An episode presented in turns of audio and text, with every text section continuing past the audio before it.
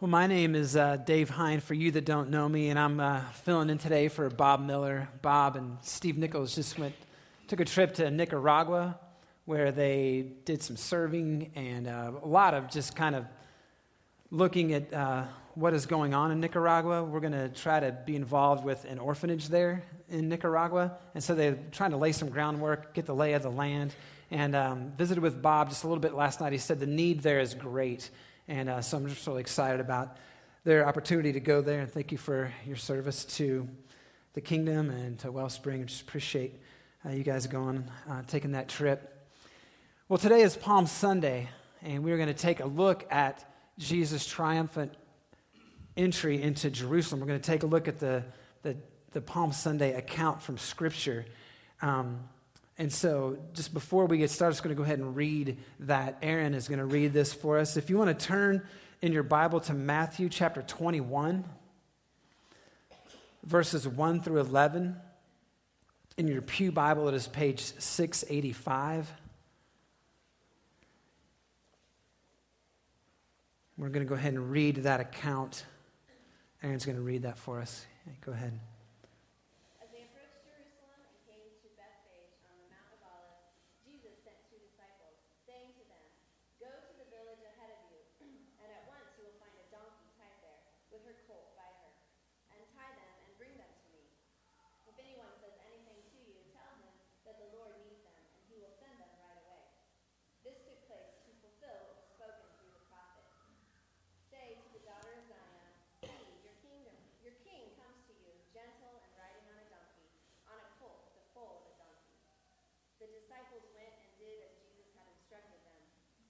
brought the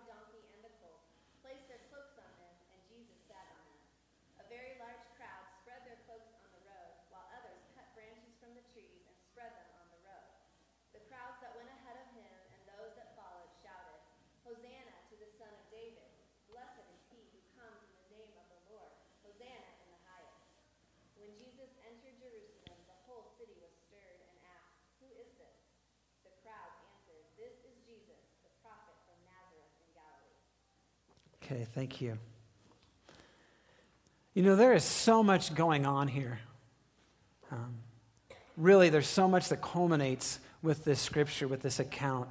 Really, from, from all of scripture, so much comes to a, a point, comes to a head right here. And not really just scripture, but really all of literature. There are so many themes that really culminate here as we see Jesus rising, uh, riding into Jerusalem. Um, you know, one thing that I want to do before we really take a look at this account is I want to take a look back, actually, because there is so much drama happening here. And I didn't really realize this until I started looking at this more carefully, uh, studying, getting ready for uh, the message this morning. And um, I listened to a sermon by a man named Tim Keller, and I'll have a few quotes uh, from him up here as we go on, and read some, um, some other sermons and things getting ready for this. But there's so much drama going on here. And I want to set that up for us a little bit. And I think to really set it up, we almost need to look back right before the triumphant entry. If you look at Matthew chapter 20, verse 29, it's what happens right before he enters. Jesus was leaving Jericho with his disciples. And as often was the case, people were, you know, following him and around him. There was this kind of buzz about the miracles that he had been doing, the things that he'd been saying. And so Jesus is leaving Jericho, and there are these two uh, guys that are blind outside of Jericho, and they shout out. If you want to look uh, at, at chapter 20, verse 30, there it says, Two blind men were sitting by the roadside. When they heard that Jesus was going by, they shouted, Lord, son of David, have mercy on us. Lord, son of David, have mercy on us. And it said that they kind of quieted, the people around quieted him, they shushed him, they rebuked him. But they shouted out even more the louder, Lord, have mercy on us. Son of David, have mercy on us. And then Jesus said this What do you want me to do for you? He asked. They wanted to receive their sight. Then Jesus heals them. Now, I've read that before, and you might not catch all the drama that's going on there at first look, but there's a lot happening here. Because this was the first time in Scripture that Jesus really allowed himself to be called this Son of David.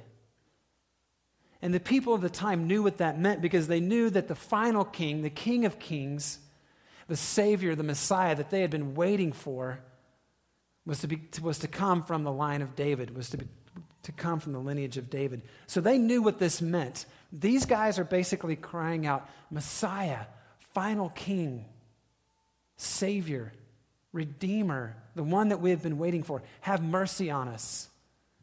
And Jesus answered, Yes, that's who I am. This is the first time that this has happened in Scripture where Jesus has answered yes to that question. Now, the disciples had to be going, okay, finally. You know, they knew, they had seen Jesus and the miracles that he had been doing. They knew who Jesus was, but he had not allowed himself to be called that. He had not proclaimed that yet.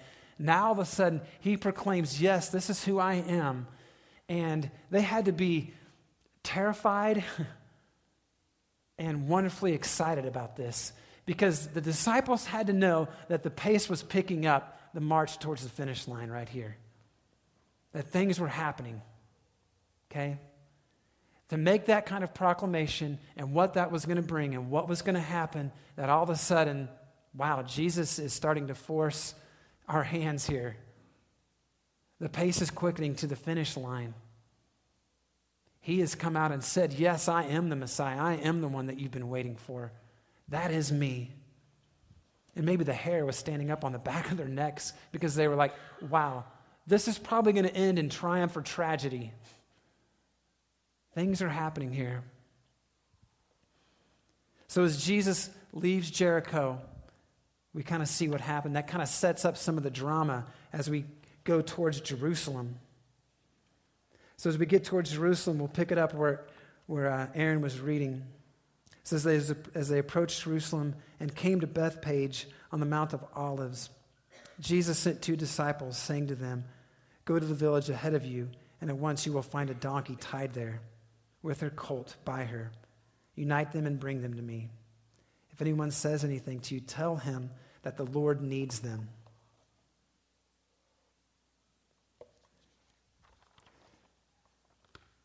there's a couple of small villages right outside of Jerusalem Bethphage and Bethany.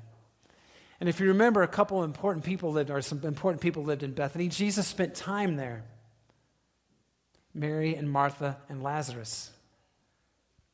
Bethany was the place where Jesus raised Lazarus from the dead. So the people of Bethany and Bethphage, right outside of Jerusalem, they were familiar with Jesus. He spent time there. They knew of him. If there were people in that region that were ready to be on board and proclaim him king. It was, it was this, the folks that lived right here in these two villages. You know, I don't know about you, but I've always looked at the Palm Sunday account from Scripture as Jesus just kind of happened into this. Have you ever kind of thought that? Like Jesus was walking into Jerusalem, and then all of a sudden there were these people, and they were raising, they were, they had the palm branches, and they were singing, and and they were praising him. And then Jesus was just kind of found himself in this place, kind of going, wow, well, oh, shucks, gosh, I don't know. I didn't, this is a great turnout, I guess. Well, maybe, okay, maybe I should say a few things. Or, I mean, I, you know, I've always kind of thought that that's how the Palm Sunday narrative went. But it's very clear that Jesus is orchestrating all of this. He is in total control. He didn't just find himself in the middle of a parade, okay? He is orchestrating it. He knows the people of Bethphage and Bethany. He asked them to go get a donkey. And he, and he says, Go get the donkey, and if somebody asks you what you want it for, tell them that the Lord needs it. Okay? So he's not only orchestrating what he's riding in on, he's orchestrating this parade as, he, as he's coming in. And he's forcing the hand of the people He's forcing us to deal with who he is, basically, as he's entering into Jerusalem. Now, I want to stop and I want to ask you a question. Why a donkey? Interesting choice of transportation.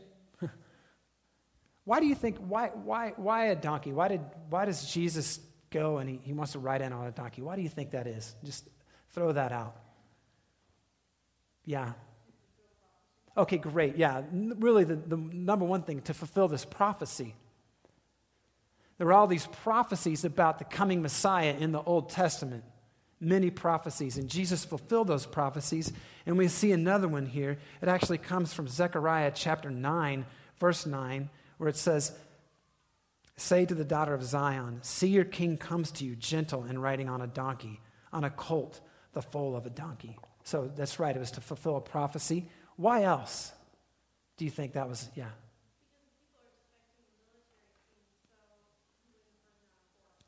Great. Perfect. Yeah. Okay. Good. Yeah. People were expecting their Messiah, their king, to ride in on a military horse to change the government, to, to overthrow what was going on. And that's not, that's not who he was. Good. Yeah.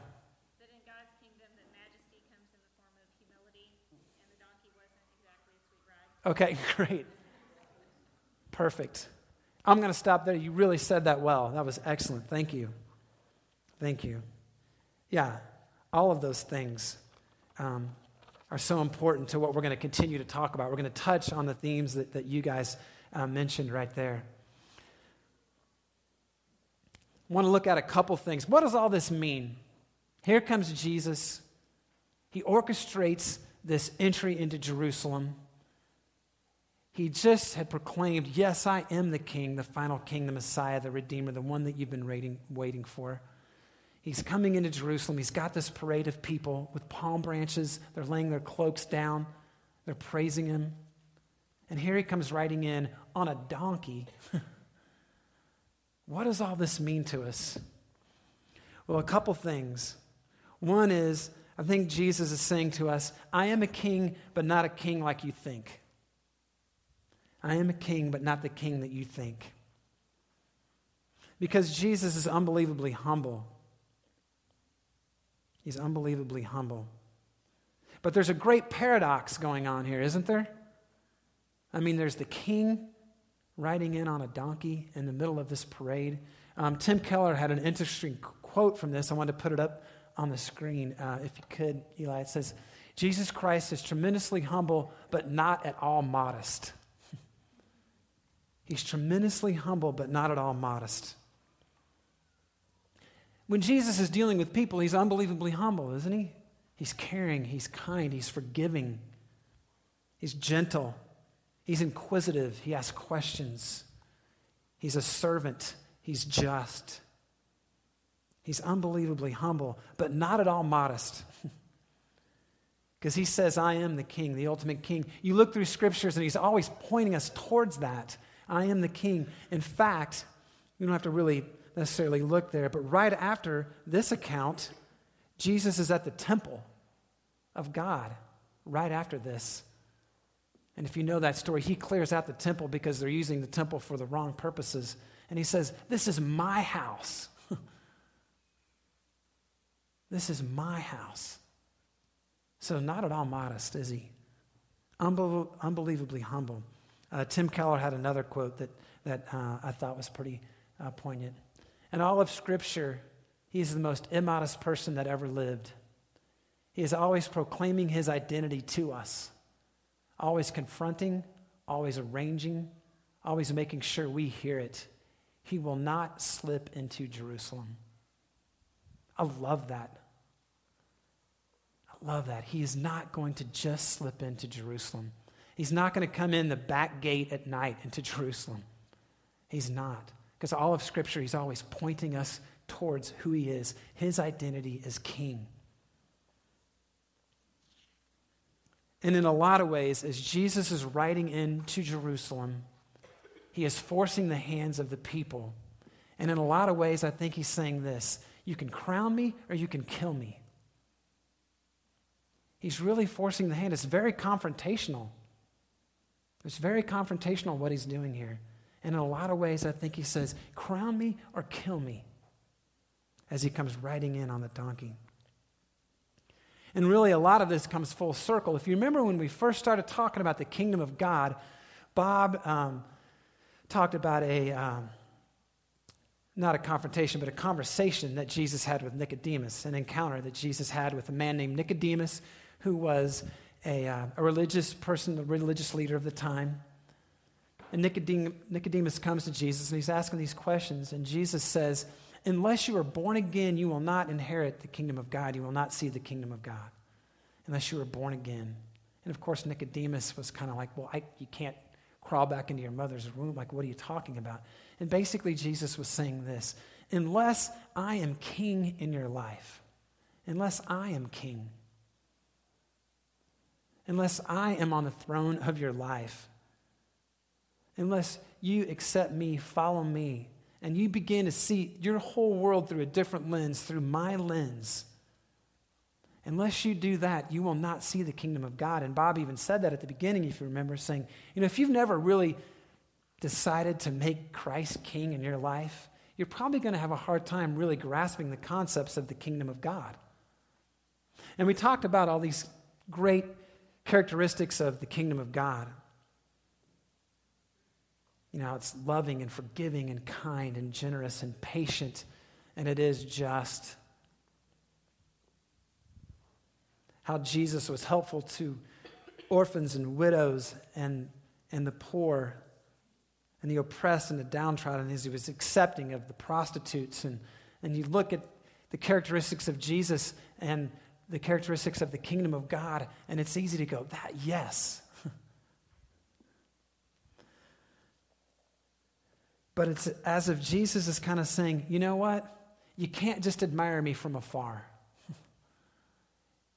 You can't just admire me from afar. You can't just say, you know what, yeah, that kingdom stuff, that's really cool. It's very admirable. and the life that Jesus li- lived, yes, that was admirable.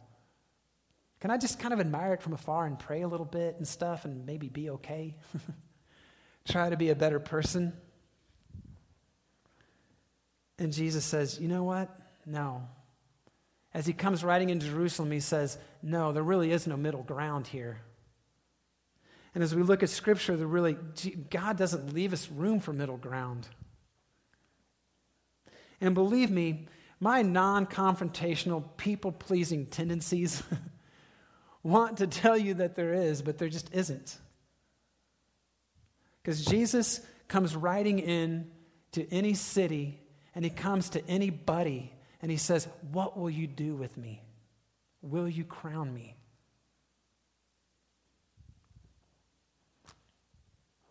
There's kind of um, a haunting verse in Revelations that I want to take a quick look at that illustrates this point. It's Revelation chapter 3, verses 15 and 16. John has this vision of Jesus saying these things I know your deeds, that you are neither cold nor hot. I wish you were either one or the other. So because you are lukewarm, neither hot nor cold. I'm about to spit you out of my mouth. It's somewhat chilling. But all throughout Scripture, we see Jesus pointing us to what will we do with him? What will we, what will we ultimately decide? Because we see Jesus say, you know, you can't serve both money and God. You can't serve both man and God.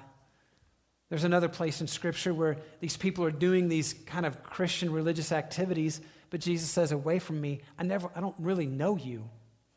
I'm not king in your life. Another place in Scripture where Jesus says, where, where, the, where Scripture say, I lay before you life and death. Now choose, which one will you choose, life or death? All throughout Scripture, Jesus is confronting us with his identity. He's confronting us with who he is. And I know this might sound a little bit radical, but I think it's authentic to what the scriptures point us to and who Jesus is. I wish there was some middle ground, but there just isn't. And I know maybe you came here today going, man, ease, dude. I came here to hear a story about Palm Sunday and sing a few songs and go home and work in my yard. But sometimes Jesus confronts us squarely and calls us to make a decision. And as I read the account of Palm Sunday and his ride in Jerusalem, it's clear that that's what it is. Um, so I think Jesus says that I am a king, but not like you think. I think he also says, I am a savior, but not like you think. I am a savior, but not like you think. He comes in on a donkey. He comes in riding gentle. He comes in riding like a servant.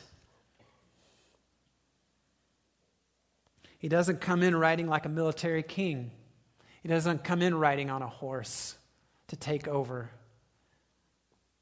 And the disciples had to know that anybody riding into battle on a donkey was sure to be slaughtered. But that's how Jesus comes riding in. You know, the disciples that maybe at some level had to be thinking, okay, wow, this is it. It's on. He's proclaimed who he is. We're riding into Jerusalem on a donkey? okay, somebody make a note. We need a new PR guy when we get to Jerusalem. but that's who Jesus is. That's the Savior is. He says, I am a Savior, but not like you think. See, because there were probably still people at the time thinking he was going to save them from Roman oppression.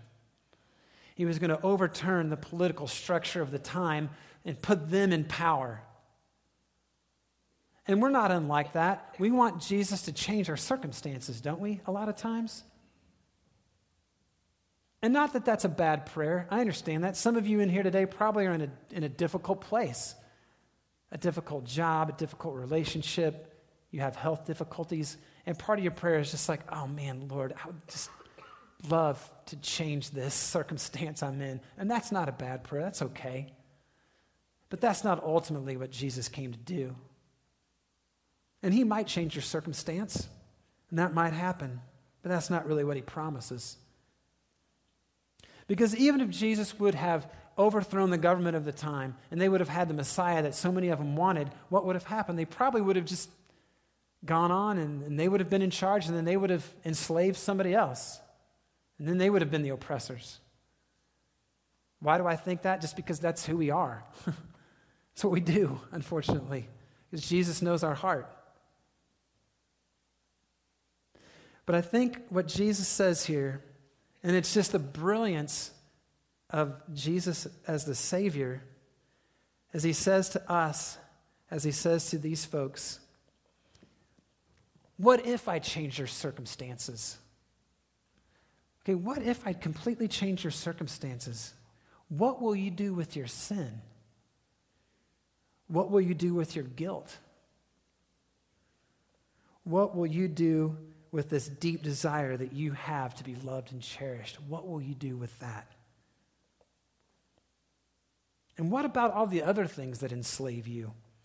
What about your greed and your anger and your jealousy and your pain and your lust and your addictions? And the biggest one, what about yourself? Who's going to save you from yourself?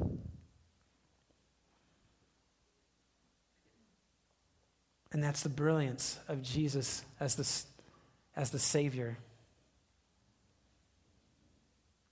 Because he didn't overthrow by might or force, he comes riding in on a donkey. He comes riding in lowly, he comes riding in as a servant. Because, see, Jesus wants to save us from all those other things.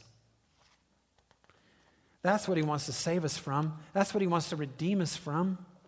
He is the Savior, He is the Redeemer, He is the Deliverer from all those things that enslave us. And if he, he could have got, he could have overthrown uh, the Romans, but all those other things would have still enslaved the people. And Jesus knows that, and he knows us. So here comes Jesus. He's coming with all the fanfare, with all the people praising him. He's riding on a donkey. He's riding lowly. He's riding gentle. says he comes to you gently. But make, make no mistake, he's coming. He's coming. And he wants, he says, What will you do with me? Will I be king? And he wants to save us from all those things. He wants to save us from our pain and our guilt and our sin our greed, our anger, our impatience. He wants to save us from all those things. And I think He comes and says, I could be so much more than you ever dreamed or imagined. I could take your life and I could make you so whole, and I could make you so redeemed. I could release you from oppression that you didn't even know you had. But I must be king. I must be king. He wants to liberate us from all these things, but he must be king. Well, um, that's what I'm going to ask you to consider today. That's what Jesus, I think, asks us to consider. Will he be king? What will we do with Jesus? He's forcing our hand as he's riding into Jerusalem to make some kind of a decision. There really is no middle ground. And he says, What will you do with me?